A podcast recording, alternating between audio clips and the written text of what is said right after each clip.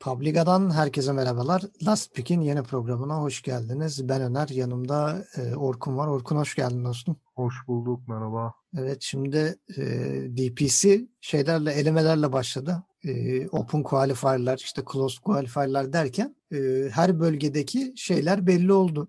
Upper Division, yani birinci lig dediğimiz takımların hepsi belli oldu. Biraz onlardan bahsedelim. Bu Decider Tournament denilen bir sistem vardı Avrupa'da, biraz diğerlerinden farklı.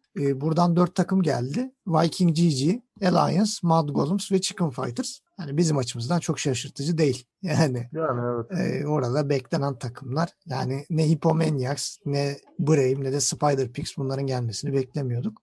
Onlar ikinci lige, yani Lower Division'da yer alacaklar. Yani bir sonraki sezon belki bir üst lige çıkma şansları olacak. Ama şu an için ikinci ligde yer alacaklar. Onun dışında diğer bir taraftan CIS'e gelelim. Orası enteresandı. Orada Decider Tournament'tan gelen 4 tane takım var. Bunlardan biri Team Empire, biri Extremo, 2 tane de yeni takım var. No Techies ve No Pangolier. No Pangolier aslında eski bir takım, biliyorsun, hani ilk zaman bir çıktıydı, sonra arada bir gözüküp kaybolan takımlardan. Evet, The Pengo falan ismine değiştirdiler falan, böyle bir değişik şeyler oldu. Hani oradan parlayan bazı oyuncular olup piyasaya girmişti. Bir dönem fırtınalar esen bir takımdı. Ona benzeyen bir takım, yani No Pangolier isminde Palantimos, Pikachu, Ghostic, Bignum ve Slayer'dan oluşan bir beşli. Bunlar Decider Tournament'tan katıldılar. Bir diğer değişik takımda No Techies, bizim sevdiğimiz bir isme sahip bir takım. Adını onayladığımız. Evet, adını onayladık. Solo ve Zayek'in yeni takımı. Yani takımdaki diğer 3 oyuncu başka takımların kontratları altında. Mesela Crystallize, Navi'nin inaktif kadrosunda, Ergon, Team Spirit'in inaktif kadrosunda, Malik de Extremo'nun inaktif kadrosunda. İşin enteresanı, Malik Extremo'la kontratı var. Malik'in yerine Extremo'da da Shaklo oynuyor. Shaklo Gambit'in oyuncusu. O da bir enteresan yani. Başka oyuncular kullanıyorlar. Burada şaşırtıcı olan şu, yani hiç varlık gösteremeyen, bizim Decider Tournament'tan geleceğini düşündüğümüz takımlardan biri Gambit eSports'tu. Yani Gambit bir tane bile el kazanamadan gitti. Önce şaşırtıcıdır. Hani geçen program konuşmuştuk. Bait seri kazandı mı? Evet, Gambit'i 2-0 yendiler. İlk defa seri kazandılar. Sonra da Lower'da Winstrike'a 2-0 kaybettiler ve Gambit hiçbir şey yapamadan paramparça oldu. Gambit de Blizzy'i aldı offlane'e, ama şu anlık bir çağrı olmuş gibi durmuyor ve yani DPC'ye şeyle başladı diyebiliriz. Hayal kırıklığıyla başladı diyebiliriz. Diğer bir takım da Hellraisers. Biliyorsun, biraz hani flash transferler yapmıştı. Dedik hani Kuman Resolution. Evet, bir alt hatları oldu, öyle mi? Evet, yani hani Kuman Resolution değil, Hellraisers için yani yıldız sayılabilecek oyuncular. Yani bu tip, bu ayarda oyuncuları Hellraisers'ta görmek çok mümkün değildi, ama yani Hellraisers da şaşırttı. Önce No Pangolier'a yenildiler. Sonra Extremo'ya 2-0 kaybettiler. Burada böyle bir hayal kırıklığı var. O yüzden CIS bölgesinde Team Empire ve Extremo'nun gelişi bana biraz sürpriz oldu. Yani Hellraisers ve şeyin yerine, Gambit'in yerine. Bu biraz şaşırtıcı. Diğer bir bölgeye geçelim. Diğer bölgemiz China. China'da da sürprizler var. Hani şimdi Closed Qualifier'ı saydığımız zaman dedik yani 4 tane favorimiz var. İşte Team Master, Will Never Give Up, RNG, IG, Invictus Gaming ve Sparking Arrow Gaming. Ama bunlardan RNG ve Sparking Arrow Gaming elendi. Yani çıkamadılar birinci ligi. Team Magma ve LBZS, iğrenç bir isim, LBZS, abuk subuk. Bunlar geldi. Bunlar birinci lige çıktılar. Benim açımdan çok şaşırtıcı. Hani Sparking Arrow Gaming'i bir kenara ayırıyorum, ama yani RNG'nin Royal Never Give Up'ın çıkmaması yani çok büyük bir olay. Yani çok saçma. Ama çıktılar. Onlar da yani öyle bir durumda ki upper bracket'ta bir üste çıktılar. Team Master'a yenildiler. Aşağı düşüp IG ile eşleştiler, Invictus Gaming'le. Yani onlar açısından da kötü. Hani iki takımdan biri gidecekti. Invictus çıktı. Royal Never Give Up ikinci lige gitti. Yani upper division'ı Çin'in de belli oldu 8 takımla. Yani burada da en azından 6 takımın, yani Team Magma ile LBZS'den çok beklentim yok. Ama yani LGD olsun, E-Home, VG Gaming, Elephant. Yani özellikle LGD, VG Gaming ve Elephant arasında o üçlüde müthiş bir kapışma olacak, o kesin. Sürpriz olarak da E-Home, Team Master ve Invictus Gaming sürpriz yapmaya çalışacaktır. Bu arada E-Home'da da SCCC ayrıldı takımdan. Yani tam DPC başlayacağı sırada. Onun yerine Acit geldi Kerry'e. Bakalım nasıl bir performans sergileyecek. Yani E-Home'dan çok beklentim yoktu. Bu hareketten sonra beklentim biraz daha düştü. Hani takımda çok bilmeyen bir oyuncunun gelişi biraz daha olumsuz etkileyecektir onları. Belki bir sürpriz yaparlar. Kimse bilemez. Evet, yani onu bilemeyiz. Kuzey Amerika'ya girelim. Çok sevgili Kuzey Amerika. Burada da 8 takımlı bir şey, pardon 16 takımlı bir şey vardı.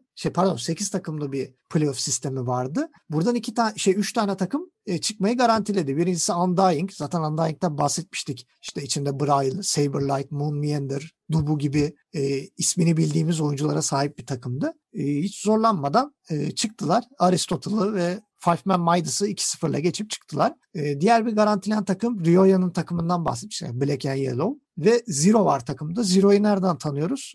Forzoomers'ta Monkeys Forever'ı gönderildikten sonra bir turnuva boyunca oynamıştı, hatırlıyorsunuz Zero'yu. Evet. Rioya ve Zero'nun önderliğinde Black and Yellow da çıktı. Lower Bracket'ta da Five Man Midas çıktı. Onlar kazandı. Orada da yani bildiğimiz bir oyuncu yok. Amerika takımı. Amerikalı oyunculardan oluşan bir tane Malezyalı oyuncuları var arada. Dördüncü takım belli olmadı. Çünkü şöyle bir saçmalık oldu. Aristotle takımının kaptanı Demon banlandı Dota 2 turnuvalarında. Yani BTS'in bu işte bir parmağı var. Hani biliyorsun Dota 2'de bir Me Too hareketi oldu. Bir sürü caster gitti. Evet. Onlar falan şey oldu. Demon'la da alakalı bir suçlamalar, bir şeyler vardı. Biliyorsun Business Association, yani Fear'ın takımlarının koçluğunu yapıyordu. Fear gönderdi. Hani şey yaptılar ya, yani tek taraflı sözleşmeyi feshettiler.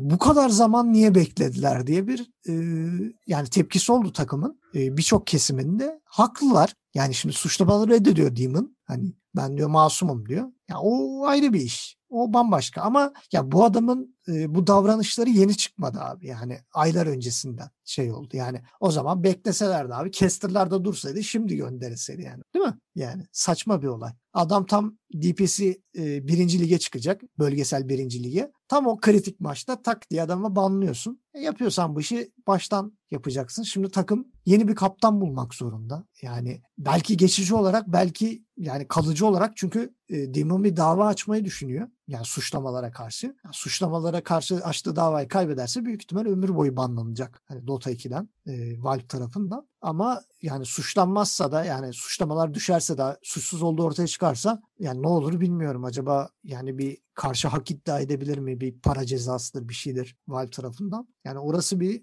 enteresan. Sen ne diyorsun? Bu konuda bir yorumun var mı? Yani bu son dakika gelen şeyden. Çok hassas ve karmaşık bir süreç. O yüzden her şey netleşene kadar ben çok yorum yapmak istemiyorum. Yani bence çok geç gelmiş bir karar yani. Baştan almamaları lazım. Yani evet, hani her yerde suçlamalar uçuşuyor. Bakalım nereye varacak işin sonu. Doğru mu, yanlış mı? Bir tuhaflık var. Yani burada bir de şey de var. Virtus Pro Polar diye bir takım.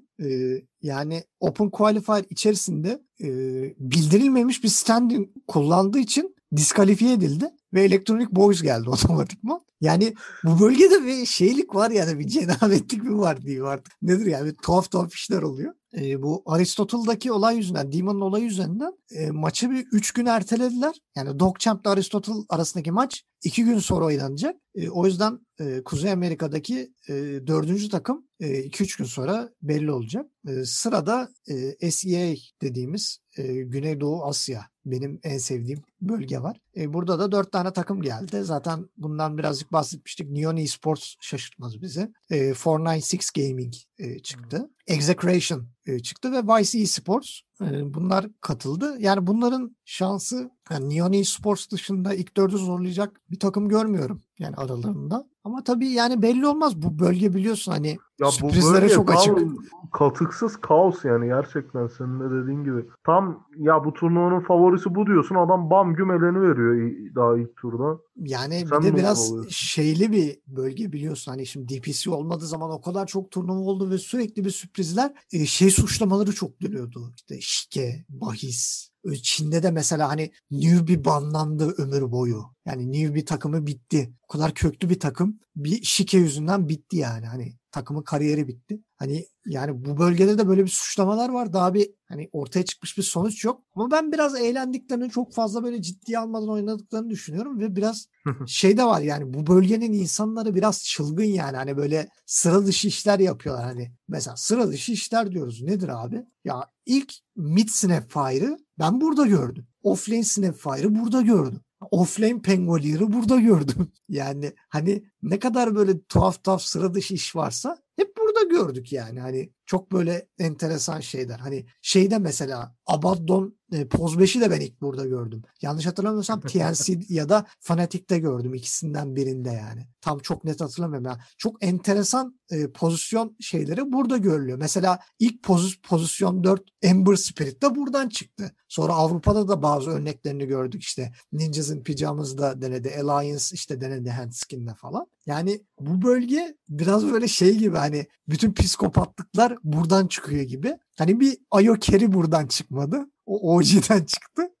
Yani OG aslında bu bölgede yer alsa çok eğlenceli maçları daha çok görürüz gibi geliyor bana. Aynı çılgın line-up'lar bu bölgeden çıkıyor. Bir diğer bölgemiz Güney Amerika. Güney Amerika'da 4 tane takım çıktı. Omega Gaming, Team Unknown, Ego Boys ve Latham Defenders diye bir takım. Yani burada aslında şey diyebiliriz yani. Burada da her an her şey olabilir desek yanlış olmaz. Hani Major'ın playoff'larına katılacak bir takım var. Biri de Major Group Stage'e kalacak. Yani elimizde, yani ben indirgediğim zaman 3 takıma indirgeyebiliyorum.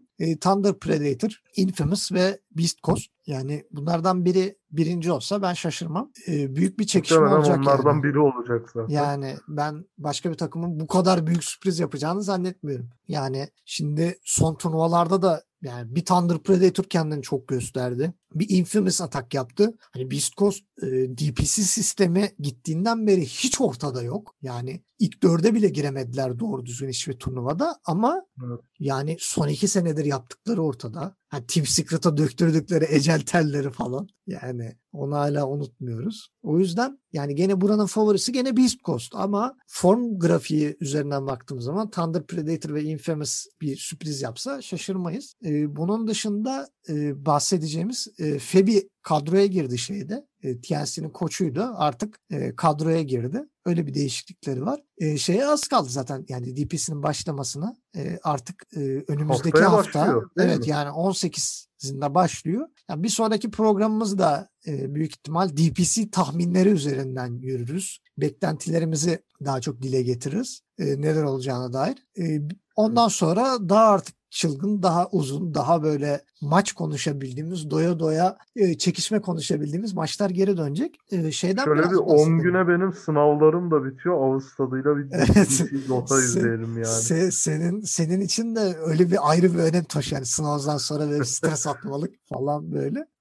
Ay sonu finallerim bitiyor. Sonrasında ağız tadıyla dotamızı izleyelim. Bir de şimdi bir programdan önce de biraz bahsettik. Hani program öncesi bir update geldi. Hani update'de çok büyük değişiklikler yok. Yani evet. O şartlar. Rakam düzenlemeleri. Lycan çok sinir bozucuydu. Çok hafif nerfler yemiş. Evet. Sanırım en kayda değer şey Outward Destroyer pardon. Adı da değişti. Evet, artık değişti. Ama patch note'a da hala Outward Devourer yazmışlar. Evet. Aysura'nın kendisi bile unuttu onun adını değiştirdi. Dota 2.com'da bakıyorum şu an. Orada da Outward Devourer yazıyor.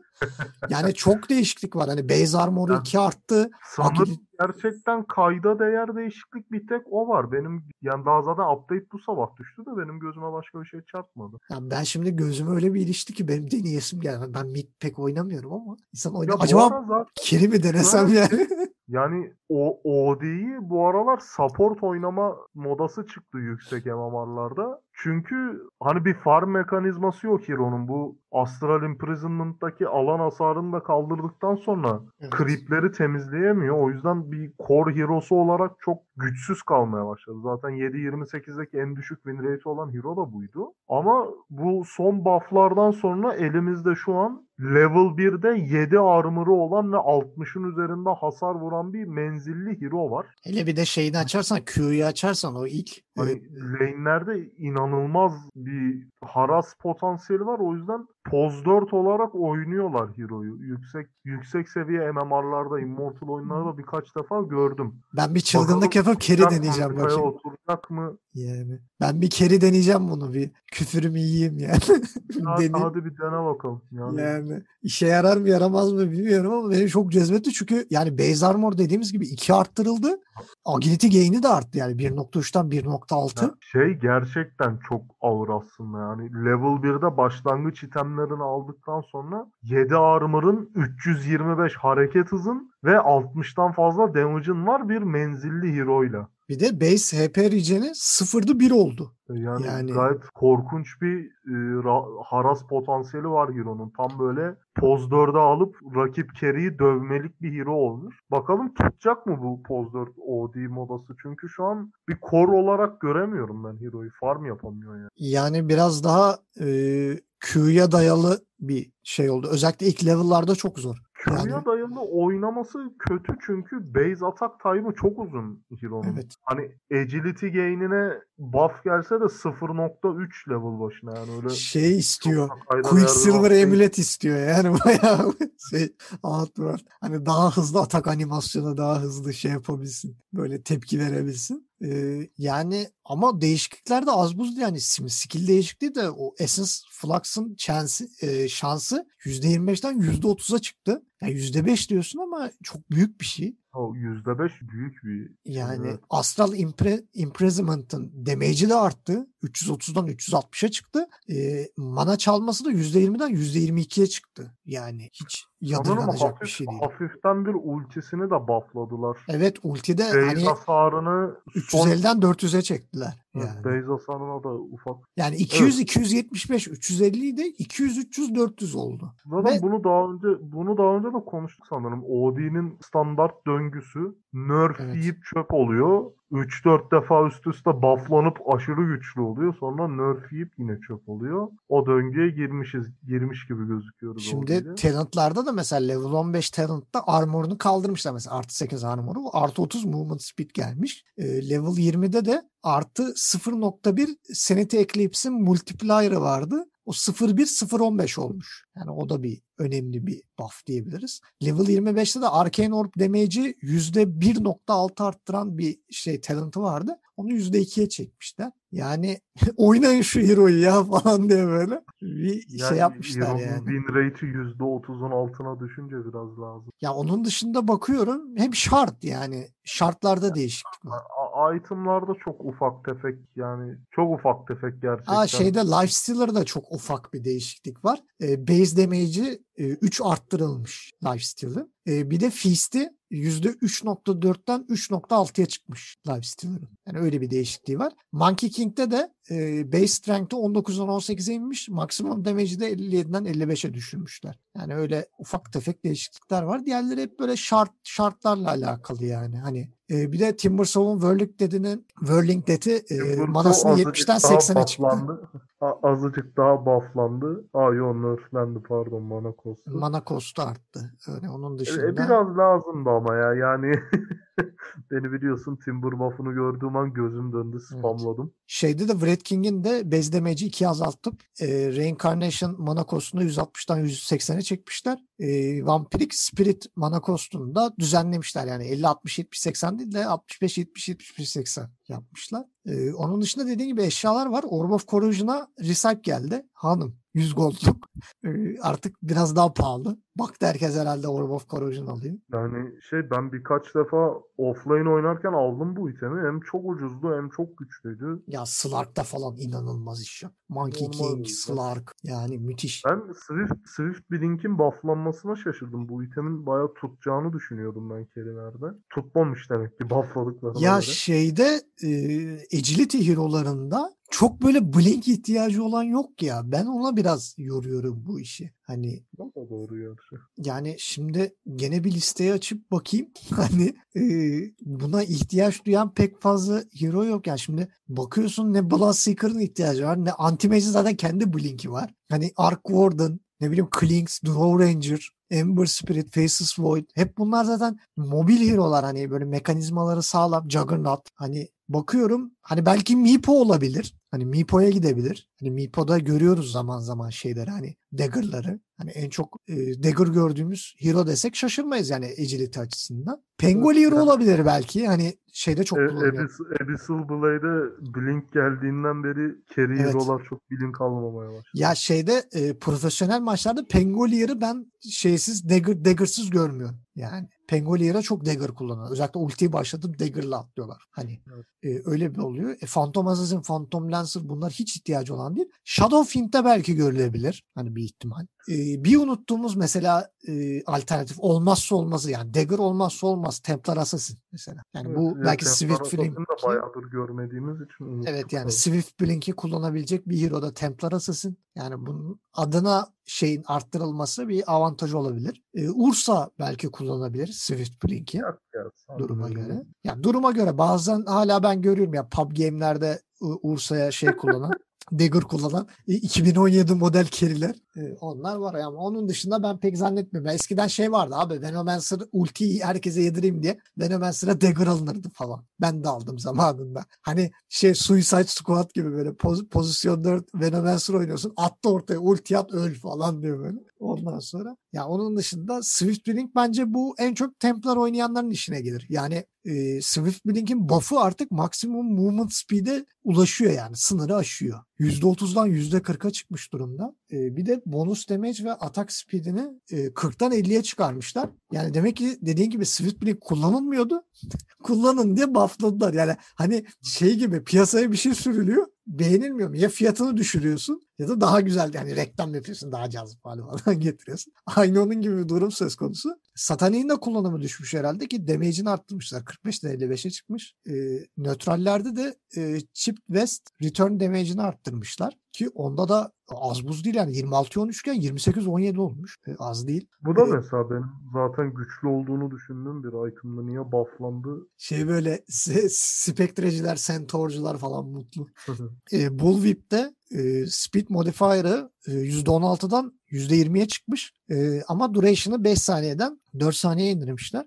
Cloak of Flames nerflenmiş. Armor'unu 5'ten 4'e düşürmüşler. Radius'unu da 400'den 375'e çekmişler. Bir de illusion'lar 45'ten ziyade 30 damage, yani saniyede 30 damage atabiliyormuş. Yani onu da nerflemişler. Psychic Headband'in cooldown'unu 30'dan 20'ye çekmişler. Book of Shadows'un da 25'den 15'e düşmüş. Yani buradan şunları biraz anlıyoruz. Bunlar pek kullanılmıyordu ki demek ki bunları biraz şey yaptılar. Buffladılar yani. Ufak tefek bufflar. Başka yerlere ufak tefek nerfler. Yani bakalım neler olacak. Bakalım DP ile başlıyor haftaya. Göreceğiz meta neymiş. Yani ben biraz şey duyumları da almıştım hani haritaya güncelleme gelecek falan diye. Ya DPC'den sonra gelir herhalde. Yani DPC'nin öncesinde hemen alın lan falan diye koyacaklarını ben zannetmiyorum. Yani çok saçma olur. Yani maçın ortasında güncelleme yayınlamışlıkları var. Ya o zaten çok korkunçtu yani.